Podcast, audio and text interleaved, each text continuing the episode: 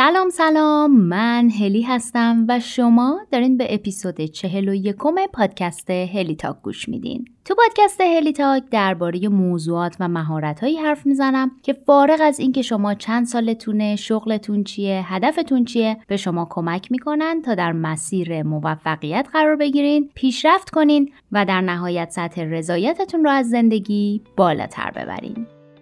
موضوع این اپیزود از پادکست هلی تاک مدیریت انرژیه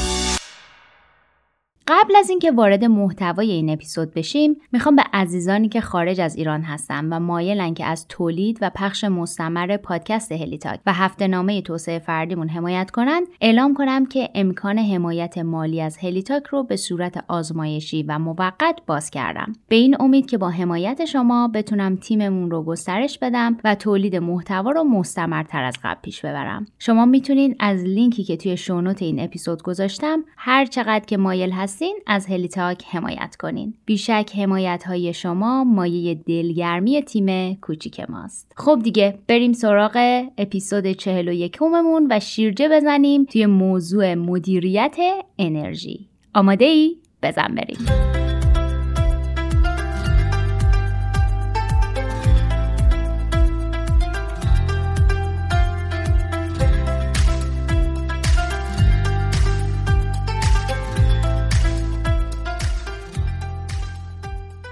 تک تک ما یه روزایی سطح انرژی بالاتر و یه روزایی سطح انرژی پایین تری داریم. اگر روی خودمون و سطح انرژیمون دقیق تر شده باشیم احتمالا این سوال برامون پیش اومده که چی میشه که شاهد این تغییرات هستیم توی این اپیزود براتون از این میگم که مدیریت انرژی چیه؟ چرا اهمیت داره؟ اصلا چند مدل انرژی در زندگیمون وجود داره که ما باید بهشون دقت کنیم یا ممکنه اصلا با بعضیاشون آشنایی نداشته باشیم. و در آخرم چند تا راهکار برای مدیریت انرژیمون بهتون میگم. نکته دیگه که تو این اپیزود می‌خوام به صورت ویژه دربارش بگم اینه که خانم ها در دوره قاعدگی چطور با تغییرات هورمونی می‌تونن شاهد تغییراتی در انرژیشون باشن.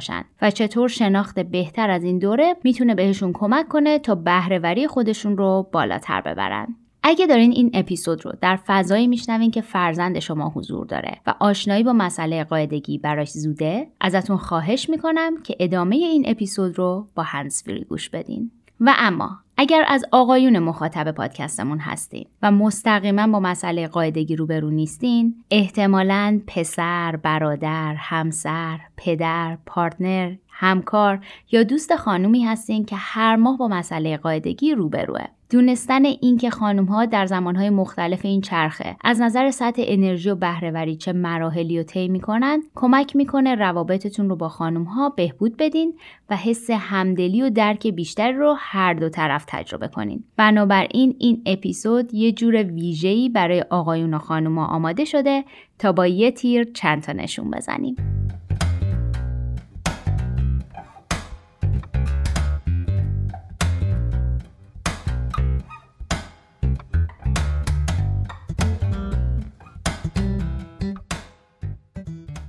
همه ما ممکنه گاهی احساس خستگی کنیم. گاهی این خستگی بعد از تموم کردن یه پروژه کاری سنگینه. گاهی هم بعد از به صبح رسوندن یه شب سخت و طولانی. اما اگه اکثر مواقع احساس خستگی دارین، در واقع کلا ماجرا چیز دیگه ایه. خانم جنیفر لی که مربی عملکرد انسانی در مؤسسه جانسن جانسن هستند میگن که مردم عموما فکر می‌کنن انرژی چیزیه که فقط به فیزیک و بدن ما مربوطه. در حالی که انرژی ابعاد دیگه ای از جمله عاطفی ذهنی و معنوی هم داره که عمدتا بهشون بیتوجهی میشه. حالا این دقیقا یعنی چی؟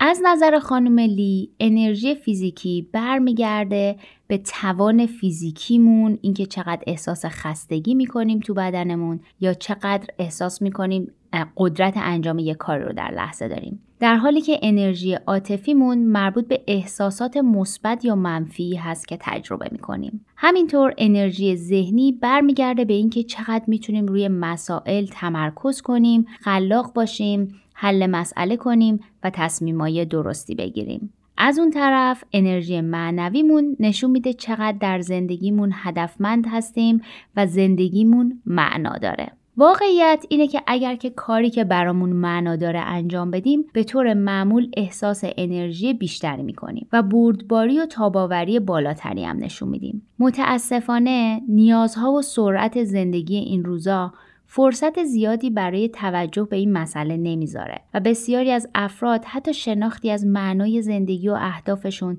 به عنوان منابع احتمالی انرژی ندارن. دوست دارم بدونین که این چهار انرژی یعنی انرژی فیزیکی، عاطفی، ذهنی و معنوی به هم مرتبطن و روی همدیگه اثر گذارن. اگه در هر کدوم از اونا پایین باشیم و لنگ بزنیم ما بقیه اونام تحت تاثیر قرار می‌گیرن و باعث میشه احساس خستگی بیشتری کنیم.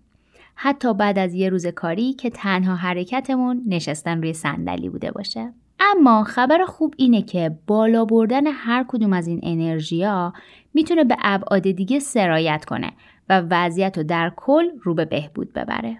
حالا که به صورت مختصر از انواع انرژی گفتم وقتشه از این بگم که چرا مدیریت انرژی مهمه مدیریت کردن و بهبود استفاده از منابع انرژیمون در همه جوانبی که ازشون اسپردم کمک می‌کنه بهرهوریمون رو در زندگی کاری و شخصیمون افزایش بدیم. برخلاف زمان که یک منبع محدوده و نمی‌تونیم جایگزین براش پیدا کنیم و دوباره نمی‌تونیم جاشو پر کنیم انرژیمون یه منبع تجدید پذیره که می‌تونیم از طریق مختلف مثل ورزش، خواب و غذای درست، توجه به سلامتیمون، متعادل نگه داشتن هورمونامون دوباره و دوباره این منبع رو شارژ کنیم و جلو بریم. با مدیریت درست انرژیمون می‌تونیم در واقع در زمان کمتر به دستاوردهای بزرگتری برسیم.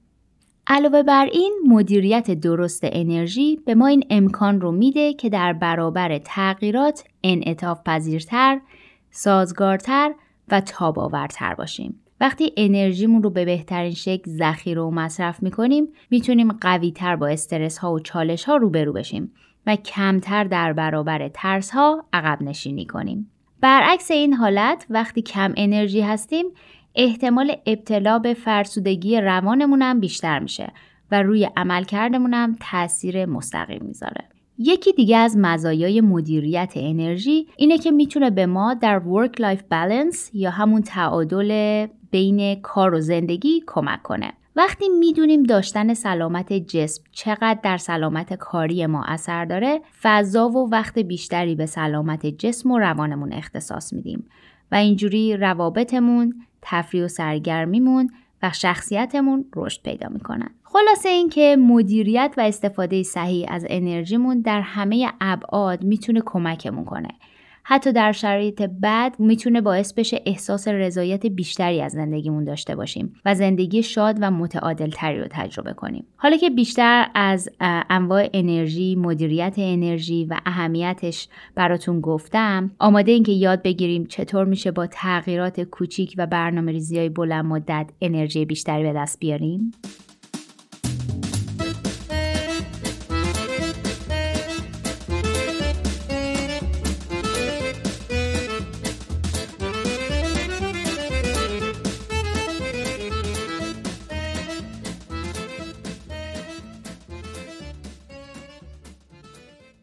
دارم در ادامه براتون از عوامل کاهش دهنده انرژی بگم. چون فکر می‌کنم تا وقتی ندونیم دقیقا چه عواملی به طور مستقیم یا غیر مستقیم کاهش دهنده سطح انرژیمون هستن نمی‌تونیم به طور موثر قدمی برای بهبود اوضاع برداریم. اینجا می‌خوام چند تا از عواملی که باعث میشن انرژیمون در ابعاد مختلف تحلیل برن رو با هم بررسی کنیم. یادمون باشه بعضی از این عوامل ممکنه نسبت به اون یکیا پنهان باشن و کمتر به چشممون بیان. استفاده مداوم کاری یا تفریحی از تکنولوژی می‌تونه یکی از عوامل کاهش دهنده انرژی باشه. مثلا اگر 24 ساعته به یه مانیتور نگاه کنیم، با گوشی یا لپتاپمون کار کنیم یا جلوی تلویزیون بشینیم و فیلم و سریال تماشا کنیم. تماشا و پیگیری مداوم اخبار می‌تونه یکی دیگه از عوامل کاهش دهنده انرژی ما باشه. همونطور که می‌دونین اخبار معمولا جنبه منفی دارن. کافیه یکم بیشتر به محتوای شبکه های خبری دقت کنین تا متوجه بشین چقدر شما رو در معرض خبر جنگ، آتش سوزی، سیل، زلزله یا بلایای طبیعی دیگه قرار میدن. پیگیری این دسته از اخبار به صورت افراطی و خصوصا قبل از خواب می‌تونه در بلند مدت کار دستمون بده. شایع پراکنی و گوش دادن به شایعات درباره دیگران می‌تونه یکی دیگه از عوامل کاهش دهنده انرژی ما باشه. کافی دفعه بعدی که شنونده شایعه درباره یه همکار، دوست یا یکی از آشنایان قدیمیتون هستین در خودتون دقیق تر بشین. بعد از مکالمه احساس می‌کنین انرژی گرفتین یا انرژی ازتون گرفته شده. عدم تحرک و تمام روز نشستن می‌تونه یکی دیگه از عوامل کاهش دهنده انرژی ما باشه. برعکس اون چیزی که به نظر می‌رسه بی تحرکی کمکی به بالا نگه داشتن سطح انرژی ما نمی‌کنه. افکار منفی و گفتگوهای ذهنی منفی از عوامل دیگه ای هستن که می‌تونن باعث کاهش انرژی ما بشن. برای مثال کافی رشته افکاری مثل من بیورزه و بیلیاقتم یا من نمی‌تونم از پس فلان کار بر بیام رو برای مدت طولانی تو ذهنتون اجازه بدین رژه برن تا احساس کنید انقدر خسته هستین که انگار کوه کندین. تمایل به کنترل کردن اتفاقاتی که خارج از کنترل شماستم می‌تونه یکی دیگه از عوامل کاهش دهنده انرژی باشه. تلاش بر کنترل کنترل نشدنی ها شبیه به دویدن دنبال سرابه. هی شما میدوین که بهش برسین و هی اون دورتر و دورتر میشه. تو این زمینه شنیدن اپیزود دایره کنترل رو شدیدن بهتون پیشنهاد می‌کنم. خرید درمانی هم می‌تونه یکی دیگه از عوامل کاهش دهنده انرژی ما باشه. شاید به صورت موقت احساس کنید داره بهتون انرژی میده و کمکتون می‌کنه. اما تا وقتی مشکلی که داریم ازش فرار می‌کنیم رو ریشه یابی و حل نکنیم کمکی به خودمون نکردیم. روی آوردن به مصرف الکل و مواد مخدر برای فرار از مشکلات هم می‌تونه یکی دیگه از عوامل کاهش دهنده انرژی ما باشه. معاشرت با آدم های منفی باف و منفی نگرم می‌تونه یکی دیگه از عوامل کاهش دهنده انرژی ما باشه. کافیه یه روزی که پر انرژی هستی و حالت خوبه یه ساعت با یه آدم منفی باف هم صحبت بشی تا ببینی چطور بعد از یک ساعت احساس خستگی می‌کنی. لیست عوامل کاهش دهنده انرژی ما به همینجا ختم نمیشه و می‌تونه برای هر فردی تا حدودی متفاوت باشه.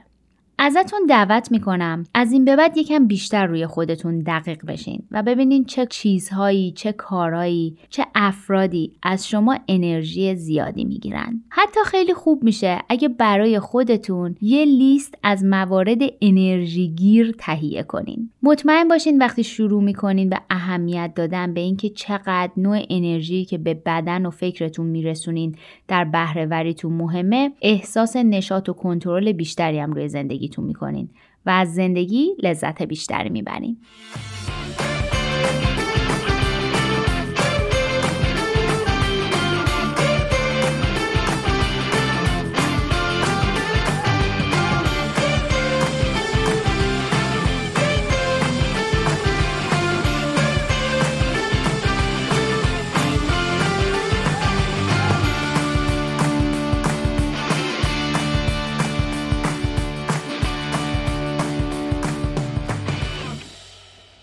اینجا براتون از این گفتم که وقتی از مدیریت انرژیمون صحبت می‌کنیم درباره چند مدل انرژی حرف می‌زنیم چرا مدیریت انرژی مهمه و باید بهش توجه کنیم و براتون از یه سری عوامل که باعث کاهش انرژیمون میشن گفتم. اگه بشه اسم اون موارد رو انرژی گیرها بذاریم حالا می‌خوام براتون از یه سری انرژیزاها صحبت کنم.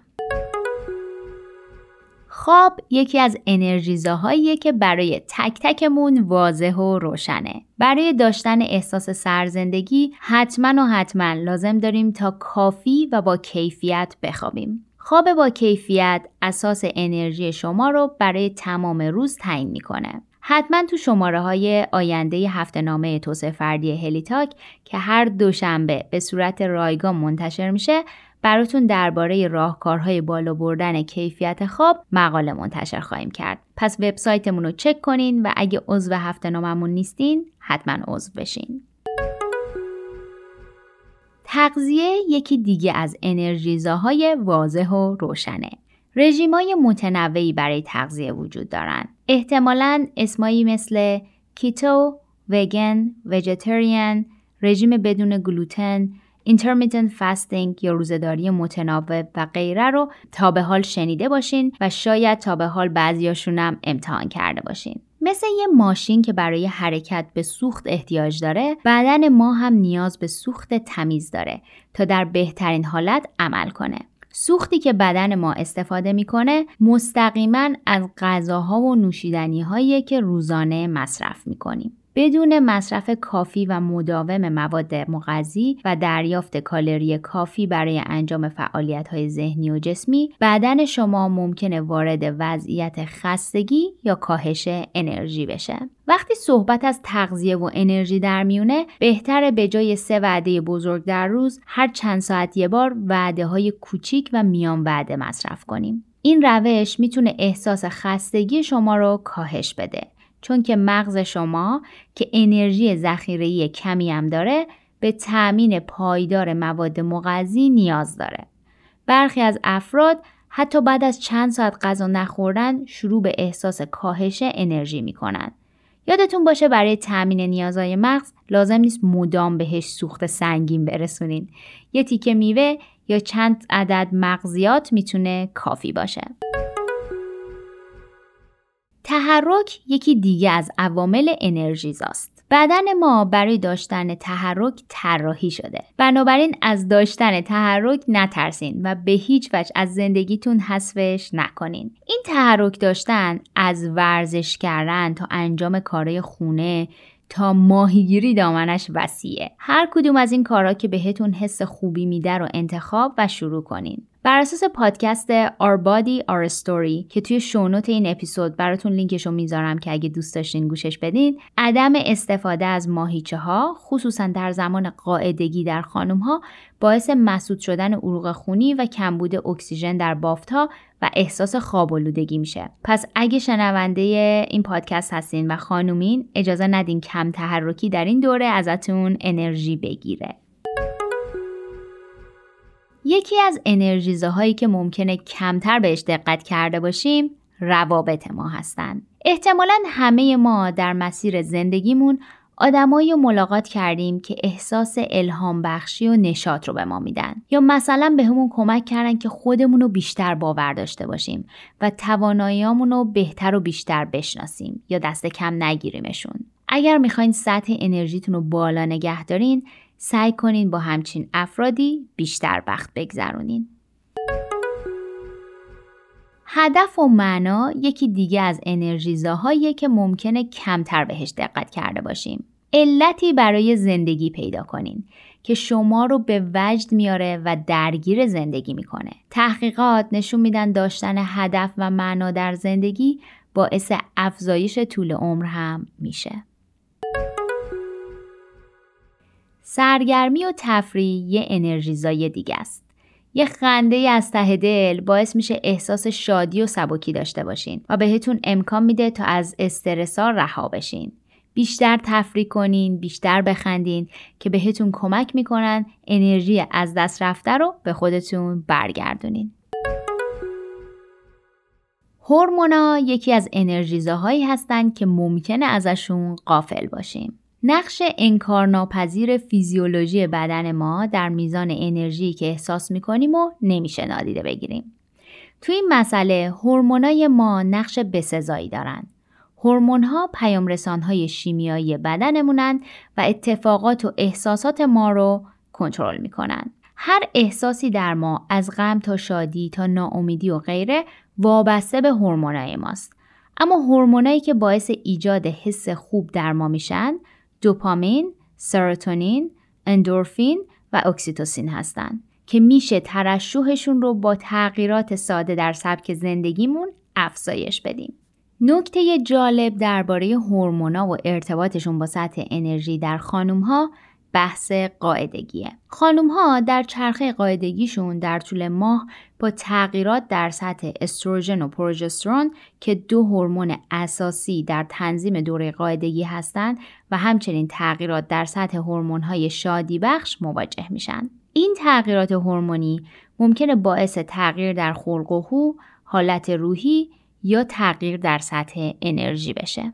از اونجایی که پادکست هلیتاگ در حوزه پزشکی و بهداشت عمومی نیست و اینجا بیشتر درباره توسعه فردی صحبت می‌کنیم قرار نیست وارد مسائل پزشکی بشیم اما می‌خوام از زاویه توسعه فردی یه مقدار نگاه به چرخه قاعدگی بکنیم و درباره راهکارهایی که بهمون به کمک می‌کنن تا بتونیم این تغییرات انرژی رو مدیریت کنیم صحبت کنم.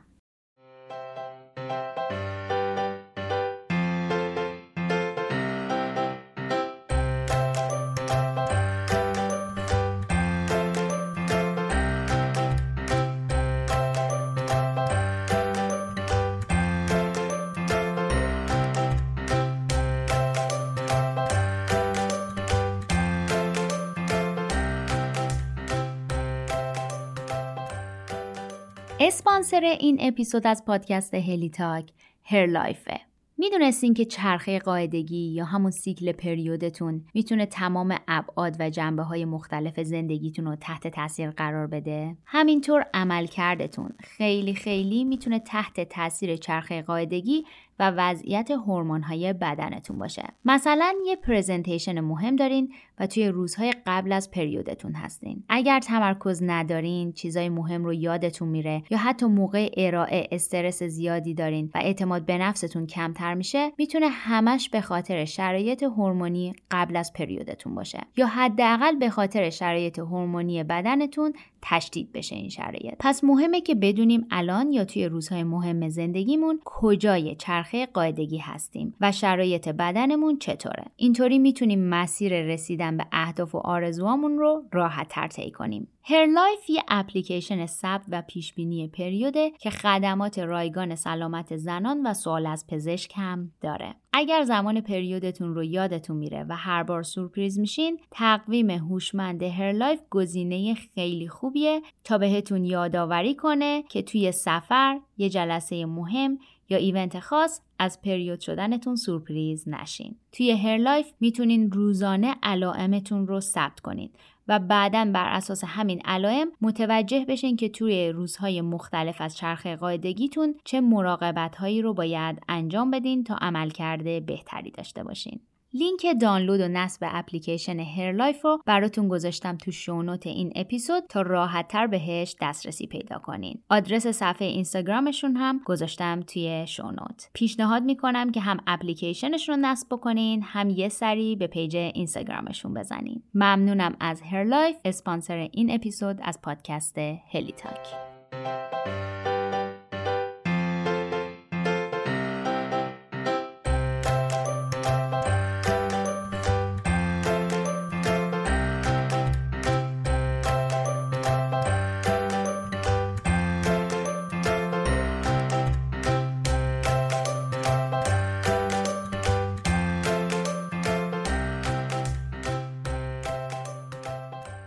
همونطور که قبلتر گفتم حتی اگر از شنوندگان خانوم این پادکست نیستین گوش دادن ادامه قسمت هورمونا می‌تونه براتون جالب باشه.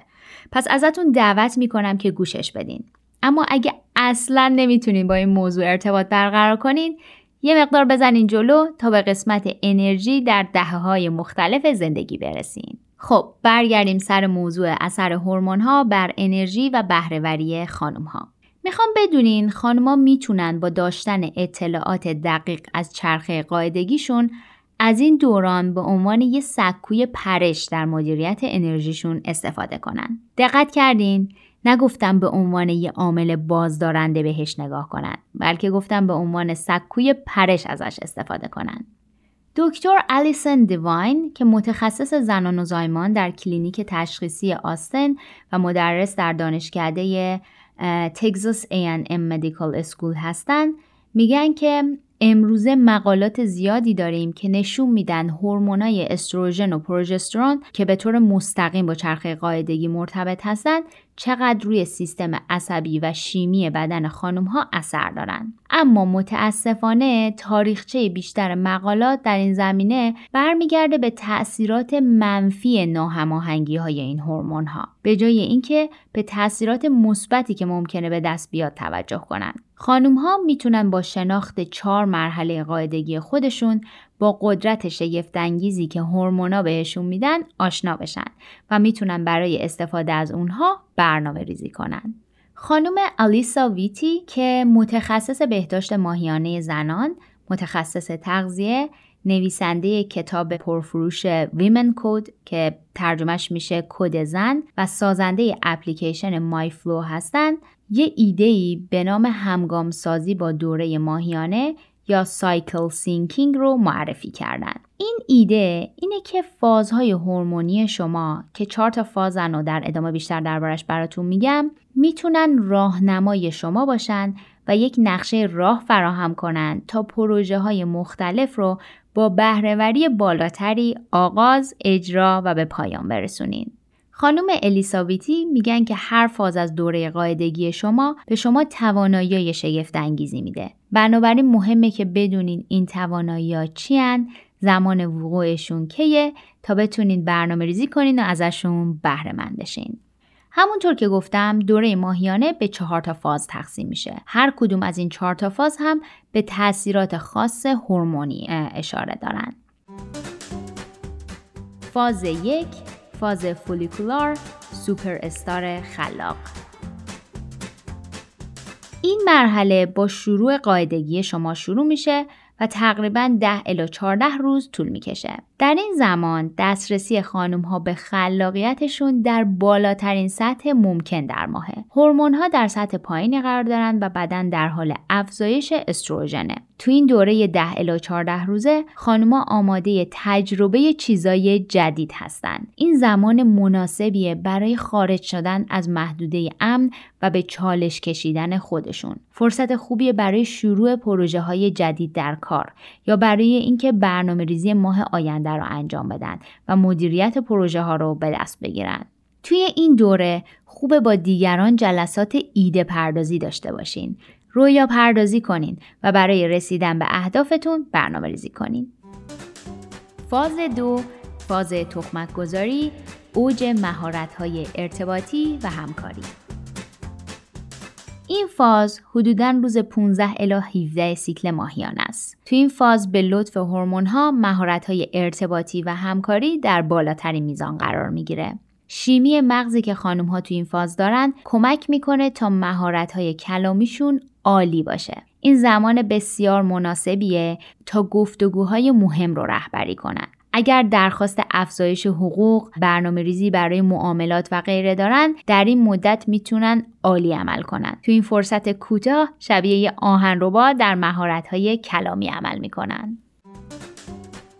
فاز 3 فاز لوتیال وظیفه گرایی و تعهد به انجام وظایف این فاز حدوداً روز 18 تا 28 سیکل ماهیانه خانم است. فاز قدرت برای انجام کارهاست. تو این فاز خانمها بیشترین تمرکز بر وظایف رو دارن و بیشترین لذت رو از انجام پروژه ها تجربه می‌کنن. خدا رو شکر این فاز بلند مدت ترین زمان در سیکل ماهیانم هست. تو این فاز تمرکز بر جزئیات آسون تره. برای همین خانم ها می‌تونن از این توجه به جزئیات برای انجام کارهایی که دقت زیادی نیاز دارن استفاده کنن. این فاز فرصت خوبیه که پروژه ها و کارهای نیمه تموم رو به پایان برسونن. اگر وظایف اداری یا حسابداری دارن تو این دوره انجام بدن یا مثلا گزارش های مالیشون رو بررسی و بهش رسیدگی بکنن.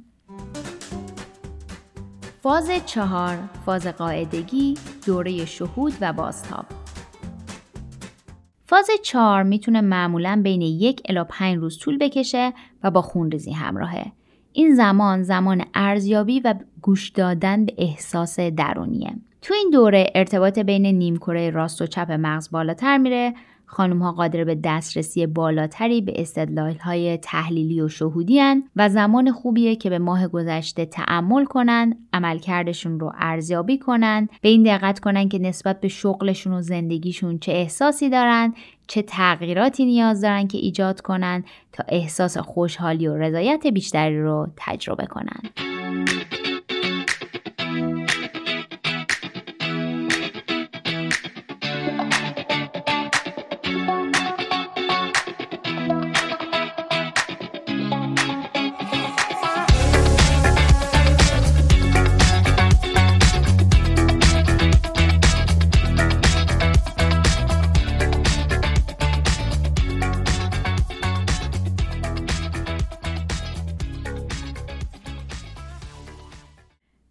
اینجا براتون درباره انرژیگیرها و انرژیزاها گفتم و یه مقدار عمیقتر درباره اثر تغییرات هورمونی بر انرژی و بهرهوری در خانم ها صحبت کردم. حالا می‌خوام از یه زاویه دیگه هم با همدیگه به انرژیزاها و انرژیگیرها نگاه کنیم. از چه زاویه‌ای؟ از زاویه دهه های زندگی. در واقع می‌خوام با همدیگه یه نگاه بکنیم به اینکه در دهه های مختلف عموما با چه انرژی گیرهایی روبرو هستیم و چطور میشه به خودمون کمک کنیم تا انرژیمون رو حفظ و تقویت کنیم. دهه 20 سالگی اگر در دهه 20 سالگی زندگی هستین، انرژیگیر اصلی در این دهه از زندگی متاسفانه خواب ناکافیه.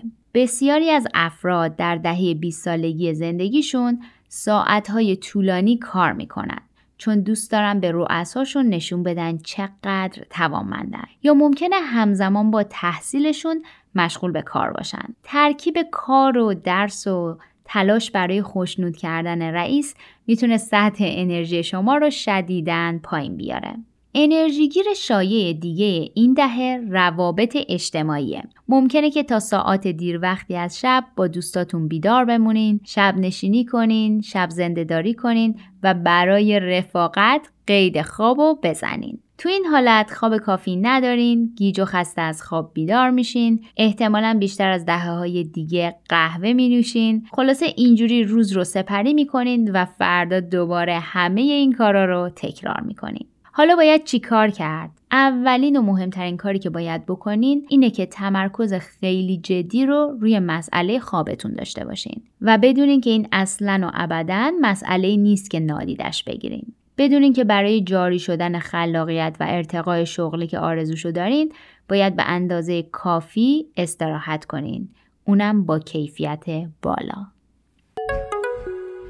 دهه سی سالگی زندگی اگه در دهه سی سالگی زندگی هستین اینجا تعادل بین کار، ازدواج و بچه ها می‌تونن انرژیگیر اصلی باشن. توی این مرحله از زندگی کار نسبت به دهه 20 سالگی ثبات بیشتری پیدا کرده و کم کم سر کله ازدواج و بچه ها پیدا میشه. بچه هایی که ممکنه دنیای شما رو زیرو رو کنن. توی این دهه چالش ها گاهن غیر قابل پیش میشن. مدام در تلاشین که بین کار و ازدواج و بچه ها تعادل برقرار کنین. خلاصه احتمال اینکه انرژی بیشتری از دست بدین و بیشتر احساس خستگی کنین خیلی زیاده. اینجا دقیقا اونجاییه که افراد فشار بیشتری به خودشون میارن تا کامل و بینقص به نظر بیان. مدام نگرانن که نکنه والد خوبی نباشن، نکنه همسر کاملی نباشن یا با دوستاشون هماهنگی نداشته باشن در نتیجه احساس خستگی مضاعف میشه حالا چیکار باید کرد؟ به خودتون سخت نگیرین و عادتهایی ایجاد کنین که به شما کمک می‌کنن از زندگی لذت بیشتری ببرین. این عادت ها می‌تونن به سادگی خوردن صبحانه با خانواده یا داشتن یک زمانی برای خود قبل از اینکه بچه ها رو از مهد برگردونین باشه. زمانی رو صرف شناختن ارزش های زندگیتون کنین و اهداف و افرادی که براتون مهم هستن رو مشخص کنین، در اولویت قرار بدین و دقت کنین که تصمیماتی که در زندگی می‌گیرین چطور به اونها مرتبط میشه. اینطوری کمتر احساس از دست رفتن زندگیتون رو تجربه می‌کنین. دهه چهل سالگی و پنجاه سالگی اگر در دهه چهل سالگی و پنجاه سالگی زندگی هستین، نگرانی برای مخارج زندگی، تأمین رفاه و همچنین نگرانی برای حفظ سلامتیتون می‌تونه انرژی گیرهای بزرگی براتون باشه. این مرحله از زندگی خیلی جالبه. چون حالا دیگه شما رشدی که لازم بوده رو تو محل کارتون کردین اما احتمالا نگران اینین که خانواده شما در رفاه کامل باشند هزینه تحصیل فرزندانتون و آیندهشون به خوبی تامین شده باشه و همه اینها فشار زیادی رو روی شما میاره و در نتیجه خیلی ممکنه که از مراقبت خودتون قافل بشین یا اون رو در اولویت قرار ندین. خانومان به دلیل روبرو شدن با مسئله یائسگی با کاهش سطح هورموناشون روبرو میشن که می‌تونه تا حد زیادی روی میزان انرژیشون تاثیر منفی بذاره. حالا چیکار باید کرد؟ به طور VIP خودتون رو در زندگی اولویت قرار بدین. این کار شبیه استفاده از ماسک اکسیژن تو هواپیماست چون تا از خودتون مراقبت نکنین نمی‌تونین مراقب دیگران باشین حتی اگر شده چند دقیقه در محل کارتون راه برین سعی کنین ضربان قلبتون رو بالا ببرین ورزش های حوازی انجام بدین به تغذیه سالم اهمیت بدین و حتما در طول روز آب کافی بنوشین. توجه داشته باشین که دقیقا چه چیزی به شما آرامش میده.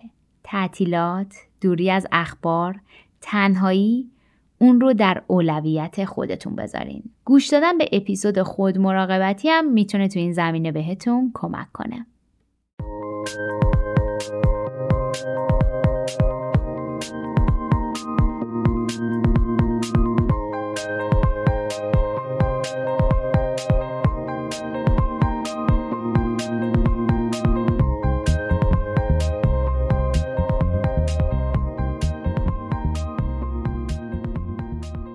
وقتی داشتم برای این اپیزود مطالعه می کردم و مطالبی رو آماده می کردم تا برای مدیریت انرژی اینجا براتون بگم متوجه شدم که اکثر راهکارهایی که وجود داره و گفته شده بارها و بارها در منابع دیگه و در اپیزودهای قبلی هلیتاک و شماره های هفته ناممون بهش اشاره شده. راهکارهایی مثل مدیتیشن، نوشیدن آب کافی، خواب کافی و با کیفیت، تحرک داشتن، استفاده از مکملهای غذایی، تمرین نفس کشیدن، تبدیل کردن ورزش به عادت و غیره. اما نکته که نظرم رو جلب کرد این بود که واقعا این راهکارهای ساده ای که هر بار میشنویم و بهشون اونطوری که باید اهمیت نمیدیم چه نقش بزرگ و اساسی در سلامت جسم و روان ما دارند و ما ازش قافلیم امیدوارم تکرارشون تو این اپیزود کمک کرده باشه تا اهمیتشون یک بار دیگه به خاطرتون بیاد و اگر اونطور که باید بهشون تا امروز توجه نداشتین بعد از این اپیزود در لیست پر اهمیت های زندگیتون قرار بگیرن و براشون دست به عمل بزنین.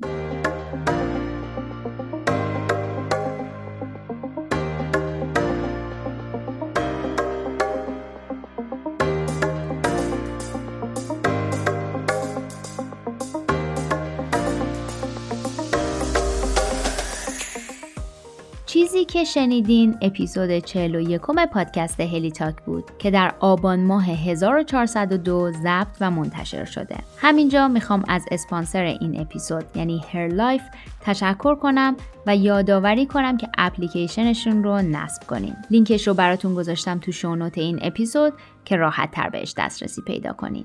طبق معمول همیشه منتظرم که نظرها و پیشنهاداتتون رو درباره این اپیزود از هر اپلیکیشن پادگیری که باهاش هلیتا گوش میدین بخونم. اگر محتوای این اپیزود تونسته بهتون کمک کنه ممنون میشم که اون رو با اطرافیانتون به اشتراک بگذارین. شاید محتواش بتونه به یه نفر یه جای دنیا کمک کنه. ممنونم ازتون شب و روزتون خوش.